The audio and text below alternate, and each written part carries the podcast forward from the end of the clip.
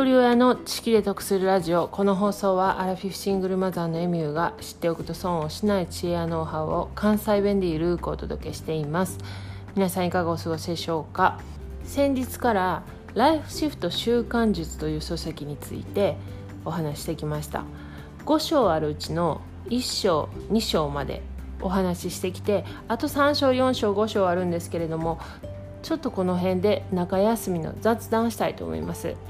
この土日はですね、えーと、3家族で奈良県下北山村に遊びに行ってきました。この下北山村の配信を今年になって3回しています。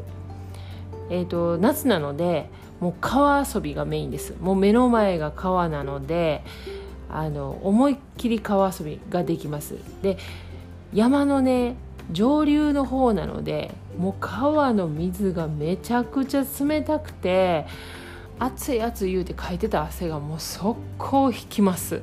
で川遊びを十分した後はバーベキューです。宿泊は家を一棟貸しっていう形にしてくれてるんでちょうど家のテラスの前にバーベキューができるスペースがあります。山深い場所なんで本当に朝と夜は涼しくて明け方本当布団かぶらないといけないぐらい気温が下がるんですよね。なので全くクーラー必要なくバーベキューが楽しめます。で周りはほとんど民家がないちょっとあの孤立したところなんで周りに気を使わなくていいんですよね。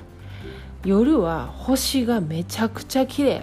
山の中なので余計な電気がないからもう星の輝きが一層増すロケーションです。もちろん虫取りも思う存分できるのは言うまでもありません。下北山村は大阪の南の方であれば車で2時間半。北の方であれば車で3時間半ぐらいが到着の目安です。宿泊は1日に1組しか予約できません。一棟貸しなのでもう貸し切りの宿川も他に誰もいてません。あの自分たちしかいてないので貸し切りの川になってます。